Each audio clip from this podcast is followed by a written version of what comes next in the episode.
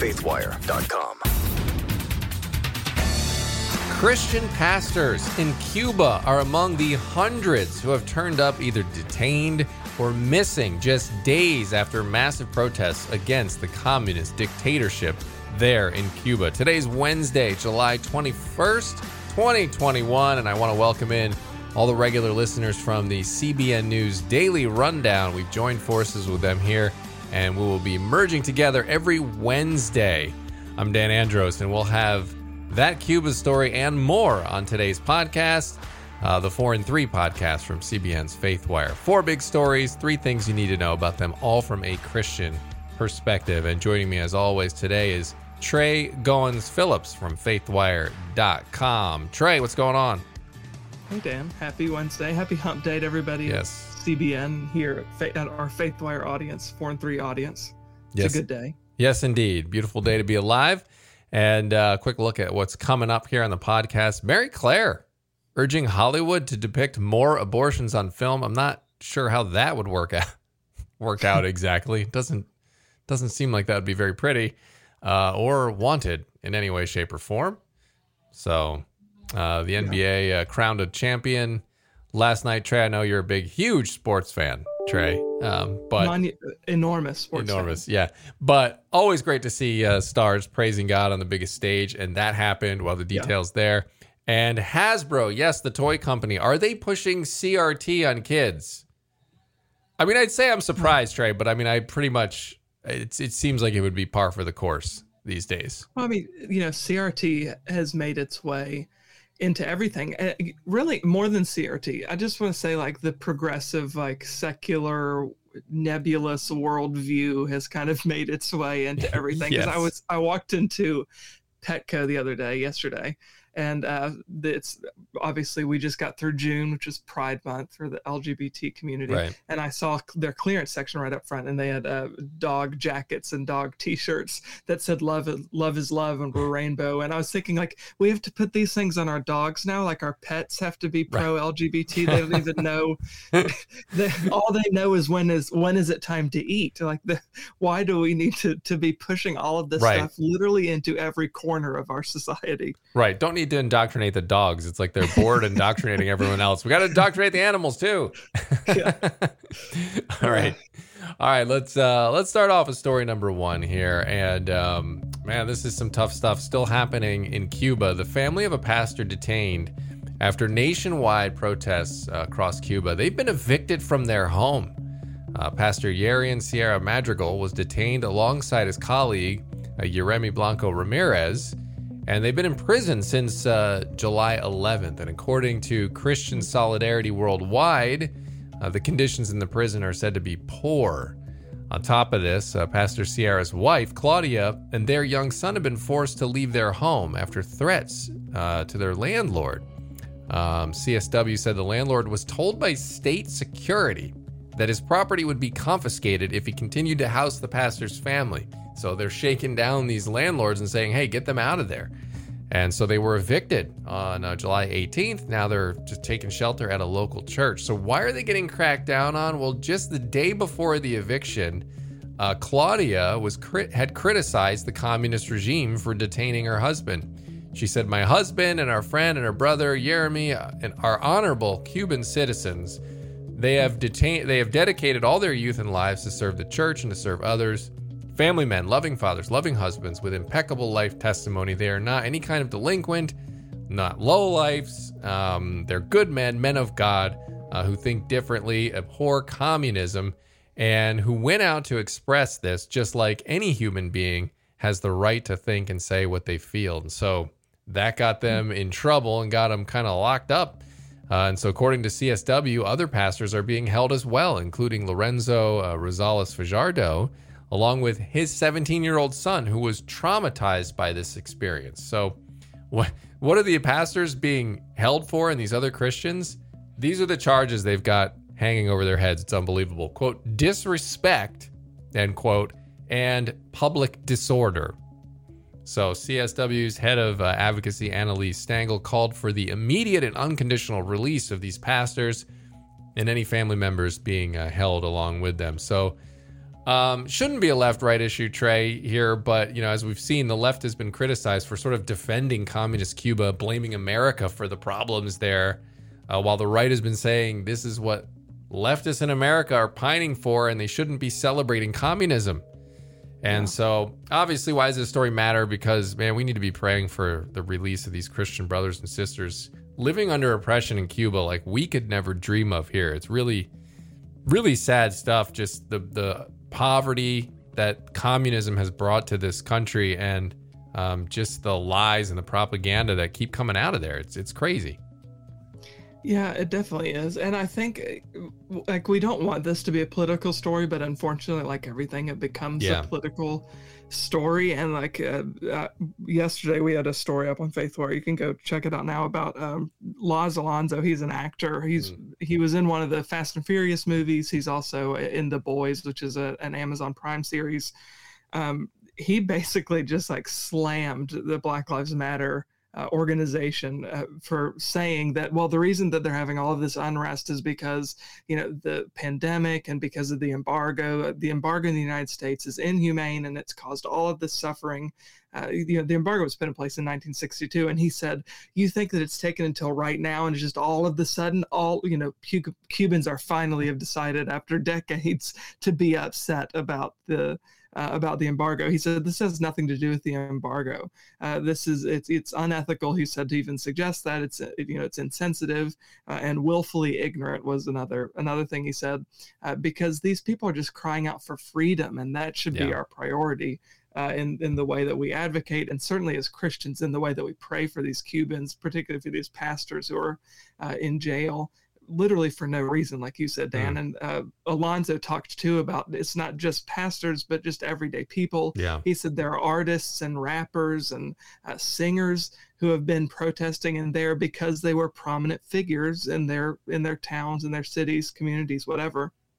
The communist police, the regime there, uh, has has taken them and they've kind of essentially disappeared. Yeah. Uh, so it's happening to all kinds of demographics, and as as believers, we need to to one be aware and to just be be prayerful because there are ministers, and we've talked about this. Uh, on, on here before there are christians and ministers and pastors on the ground there who are just trying to meet the everyday needs of the people of cuba uh, so just you know pray for them pray that they can be the hands and feet of jesus because um, you know, I, without having experienced something like that, we can't, we just can't really understand what they're going through. But, but from the videos and pictures we've seen and testimonials, it's they're going through a really, really tough time, and we just need to be prayerful for them. Yeah, absolutely, hundred percent. So, all right, story number two. Uh, so, the fashion magazine Marie Claire uh, recently published a piece pressuring the entertainment industry uh, to depict more parents having abortions because, quote, countless studies have highlighted the importance of representation in media. Uh, now, first of all, I, would have to say that I, I feel like the political side of abortion and all there's just like all kinds of other issues like sexuality or critical race theory or whatever like all of that's pretty already pushed pretty prominently right. by by right. the entertainment industry and by media. But uh, this writer says we just it, there needs to be more. So. Um, although there was a steep increase in the number of abortions depicted in film from 2019 to 2020, uh, writer Danielle Campoamor uh, still believes it's not enough because the storylines featured in movies and TV shows, she said, have, quote, done nothing to remedy the discrepancies between the fictional characters who have abortions and the real patients who seek out the services.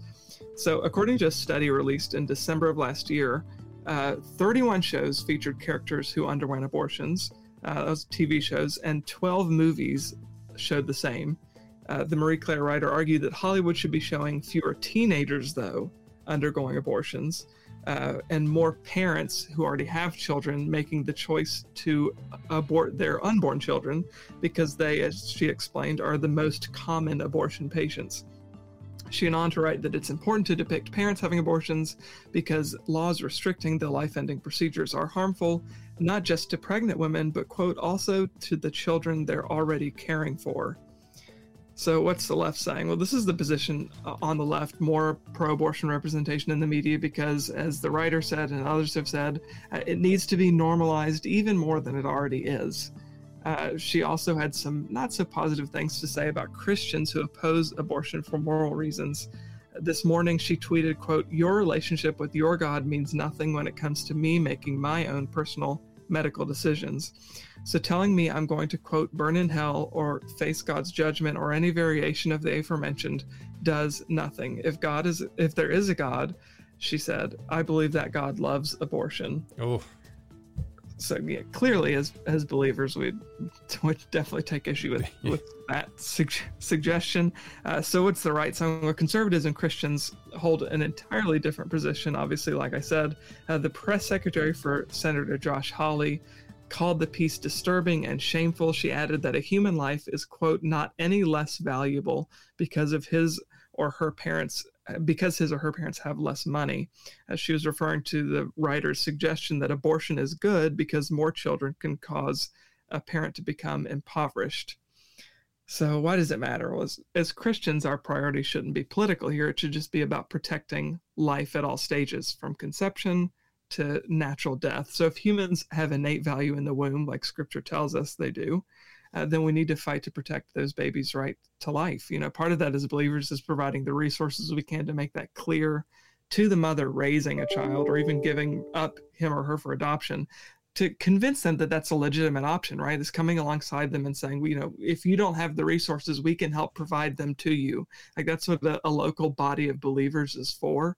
Uh, so to be pro-life, we need to be doing all of that stuff. And but just for for this writer to say in her tweet this morning that she believes if there is a God, that God would be uh, for abortion. It just shows the, the the big disconnect between like the the uh, the media and and journalism complex yeah. and i think the rest of the the rest of like society and certainly christian culture. It is just so removed from any sort of christian or or or even conservative worldview on these issues. It, but it's it's it's a sad statement. Yeah, and um, I mean, and look, and again, in that statement, uh, despite all the, you know, her trying to dismiss it all and then say God loves abortion, um, how about the fact that you are ending the life of your child, right? Yeah. Like, how about just that? What What do you say about that? And so um, that would be something that you'd want them to think about, um, and not just a threat of consequence, but about what you're actually doing in in that action. And um, and the other thing I was thinking about as you were going through this story, Tré, you know, talking about yeah. how they want more abortions on the screen. They're talking about the disconnect. Well, how about less? How about less sex on screen? Right? Like, let's stop mm, normalizing, yeah. you know, sex between young people. I mean, I think I just happened to catch flipping through the channels. Uh, American Pie was on. It's a famous movie from mm. the '90s, and there's a yeah. pretty graphic scene in that one. And I, and I was thinking about that because that I think I was in college when that movie came out, you know, and it's so desensitized to that type of content. It was just so normal. Then you, now as a parent years later and I'm looking at that and I'm like, my goodness, those those kids are like high school kids, you know, yeah. and they're showing these explicit sort of scenes and it's like you're normalizing that behavior and then shocked that there's teens going in for abortions, you know? And maybe, just maybe, if you stop the first action and kind of, I mean, how about more characters that make virginity cool, right? Like, and a, and a virtue. Yeah. Uh, that's yeah. you know instead of just mocking someone for for not doing that right that's like very much the common narrative and so there's a lot of other things you could do rather than try to normalize abortion it seems yeah and so much of the conversation at least it, it seems to me from the left is is kind of like removed from reality because I think the reality is just too stark. Like it's too heavy and dark of a reality that you can't really make a winning argument then. But so many of these people are so used to parroting like this marie claire writer are so used to parroting that you know this is the talking point this is our perspective our worldview. Like she even said in her twitter thread where, where she mentioned god she said that she had an abortion years ago mm. and she now has two sons. And she said her abortion looking back easily is one of the best decisions she's ever made. And i think it's because we've like I, I don't want to say that to condemn her you know you know to to pile on against her. Uh, obviously, I disagree with her, um, but my point is is just that we've we've so removed this conversation from reality because if you actually said it with the real language like what's Right. actually happening like i ended my child's life i killed my child and it's easily the best decision i ever made you, would, you wouldn't actually say that No. because you wouldn't actually believe that Which is But why we they just yeah. We've so you know reworded everything and made it so abstract and we just call it reproductive health and women's rights and whatever so we don't actually have to deal intellectually with what is Right. actually happening Yep. uh, and that's you know if we want to actually have a conversation about it we need to be honest about what we're doing and ending a human life is what we're doing Yeah, amen. 100%. Couldn't agree with that sentiment more. Um, well stated. So, all right, let's uh, head into story number three. A little more of a positive note here. Uh, Milwaukee's bu- uh, Milwaukee Bucks guard Jrue Holiday gave all the glory to God after the Bucks defeated the Phoenix Suns 105-96 uh, last night to win Game Six of the NBA Finals, giving them the championship. Uh, they won it four to two over the Suns. First time the Bucks got the uh, championship trophy since uh, about 50 years ago. Uh, Holiday has been uh, outspoken about his faith during his college and pro career and how it's carried him through all the ups and downs. Um, obviously, he was excited after, saying it was all worth it, all of it. He had 12 points, 11 assists, and four steals in the final. Um, I played basketball. Getting four steals is not easy, but he did it. Um, in a in a post game interview, uh, he said um, after they advanced to the finals when they beat the Hawks, he had said, uh, "God had blessed me and put me in a position to go in the finals. I'm, it's still sinking in. I'm trying to come down. Words can't describe it right now." Sports Spectrum, uh, which a great podcast by the way, they interview a lot of athletes, talk about their faith um, had reported that the 31 year old guard always puts God first since has since since his playing days at UCLA, and he said making Christ a priority is huge uh, because without him I wouldn't be here. None of us would. Uh, and he also said uh, he said that in an interview with Rusty George, the lead pastor of Real Life Church in California. That's that's where he uh, uh, had said that during that interview. So why why does it matter? Well, it's always great to see you know players giving glory to God after these big moments on these big stages where so many people are, that that are you know looking up. You have kids looking up to these athletes, um, and so it's great to see that from them. Uh, personally, Tré, I like it better when they even better when they give glory to God after they lose, which has happened a few Yeah. times. We pointed that out because I think you know when it when you're winning and everything's great, I, I'm still glad you know you know you think of those uh the lepers that get healed and then only one comes back you know to Yeah. thank to thank christ for that and it's like you still got to thank god for the great moments right but i still i still think it means even more when you know something's not going right and you still give um, glory to god so but that's just me but uh but also too just another note the the big three from milwaukee middleton and Giannis and um uh, and Jrue Holiday here. They all have a are noted for their good guy reputation. So uh, it's good to know at least one of those is crediting God for that attitude. I will say Giannis, who's the biggest star on the team, he was the MVP. He, uh, I- you know, I've seen some stories. I have not heard him talk extensively about his faith, but he did attend church and Sunday school and has kind of. He, he said uh, in some interviews, you know, some of the most important things is having faith, you know, give it to God. Very, very small window into that. So it would be interesting to hear him elaborate on that, but it seems that he has a faith as well. Um, so good to see that. Good to see that on the big stage last night. Yeah, for sure. And I mean, we, we don't need to like idolize athletes like No. Holiday or whoever, but I think it is worth highlighting like how honestly bold it is for them to to be making these kinds of statements because I think sometimes in Christian circles we forget just because which this it should be this way but we're we're surrounded by like-minded people and Yeah. we're we're talking about making Christ a priority uh, but we need to recognize how countercultural that is Mhm. uh, for somebody to be saying that when they've got a prominent platform and prominent stage because you know i've always heard that like you know the gospel and jesus in particular is just it's fundamentally offensive to human beings because it says that i'm not in control that i don't set the rules that i don't chart my own destiny i'm not in control of my future uh, so when he says that he wants to to make Christ a priority, uh, because without it, without him, uh, nothing would be here. He wouldn't be there. Uh, Mhm. you know that's a that's a big statement. Like that that that means something uh, because he's saying you know I, i'm not in control of where i am in life. Obviously i need to do the next right thing all the time but it's god who's who's charting the the future for me. He's ordering my steps Um, so it's it's definitely encouraging when I see somebody who has a big platform, who has money available at their fingertips, has all the resources you can imagine available to them, uh, and they're they're using their stage and their platform to say, "Hey, all of this is just temporary. Like I, I wouldn't be here if it wasn't for Christ," uh, and that's that's certainly worth celebrating. Yeah, absolutely, hundred percent. Couldn't agree more. So, all right, story number four. So, a whistleblower who works for the toy manufacturer Hasbro said during a recent interview that the company's quote unquote mandatory critical race theory trainings teaches employees that even babies harbor racist ideologies. uh, so, uh, David Johnson, he is a packaging engineer contracted by the recruitment firm Harvey Nash uh, to work for Hasbro. He first raised the issue during an interview with Project Veritas founder James O'Keefe. He said he decided to go public with his concerns because he, quote, opposes the indoctrination of children that they, referring to Hasbro, want to push, and he felt that more people needed to know about it, he said.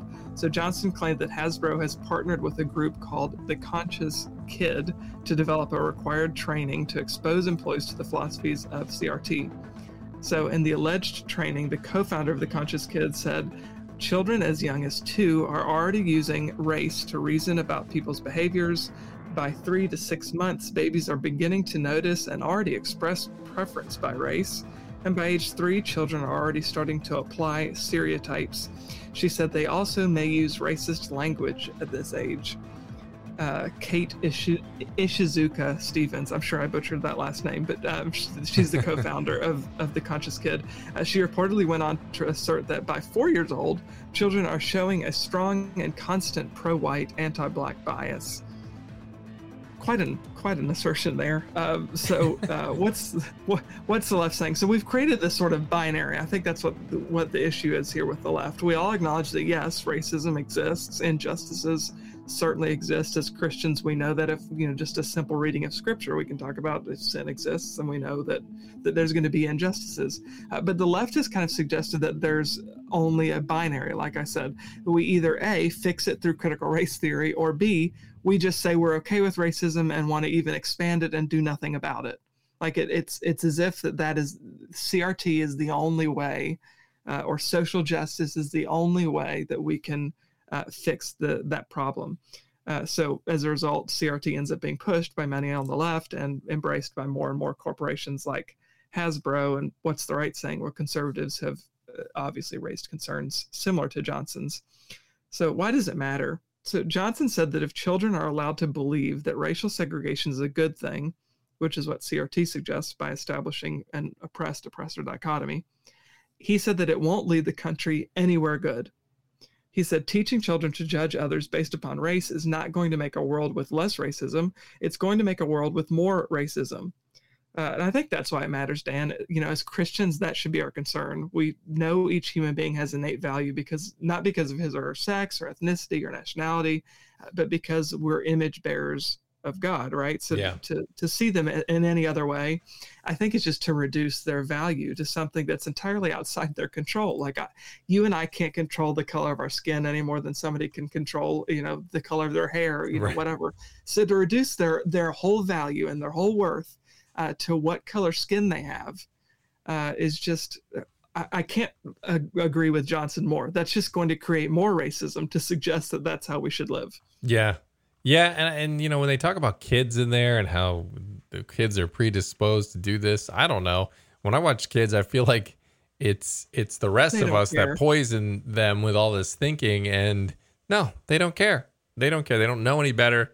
Um, and other than maybe occasionally innocently pointing out, you know, a difference because they look different, yeah. you know, where either way, one way or the other. Other than seeing that, I mean, there's no, there's, I've never seen the like a little little kid just have this harbor this ill will well, towards you know, someone I, because of that. Maybe if they stole their toy, because that happens with my kids. I've seen that a million times. Like, hey, my toy, what are you doing?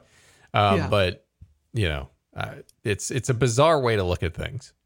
And I have to say, I've thought back since all of the CRT stuff came up, and I've thought back to like when I was in elementary school, and my mm-hmm. parents just never put a whole lot of emphasis on skin color or on uh, the sex of another person. And honestly, when they would ask me stuff, I can't, I I remember not having any idea what the color of the person's skin was. Like, it's a, what did they look like? Uh, they had brown hair. Like, it's like, right. okay, that's the majority of children. Right. Do you have anything, anything else? I was like, I, I don't know. I can, so yeah, I think you're right. Like we just we're forcing this this uh, you know this essentially racism into children's minds uh, when it's not there to begin with. Yeah, uh, you know they're going to have to deal with these things as they get older anyway. Let them keep some of that innocence and don't don't try to teach them to be racist. Yeah, uh, you know, teach them the opposite. Or, you know that everybody has innate value. Like you know, teach them what Scripture says about people. Don't teach them what CRT says about people. Yeah. Yeah, and unfortunately, that is going to be a battle we have uh, to deal with because not yeah. everybody agrees with that uh, right now, and so it's causing a lot of friction. So, uh, going to be a big story as for the near future, as far as we can see. So, uh, we'll keep you posted on all that and more. And that's all the time we have for today. As always, for more news from a distinctly Christian perspective, head on over to faithwire.com and cbnnews.com for a daily visit. Don't forget to subscribe to this podcast, leave a rating on iTunes. God bless. We will see you all here next time.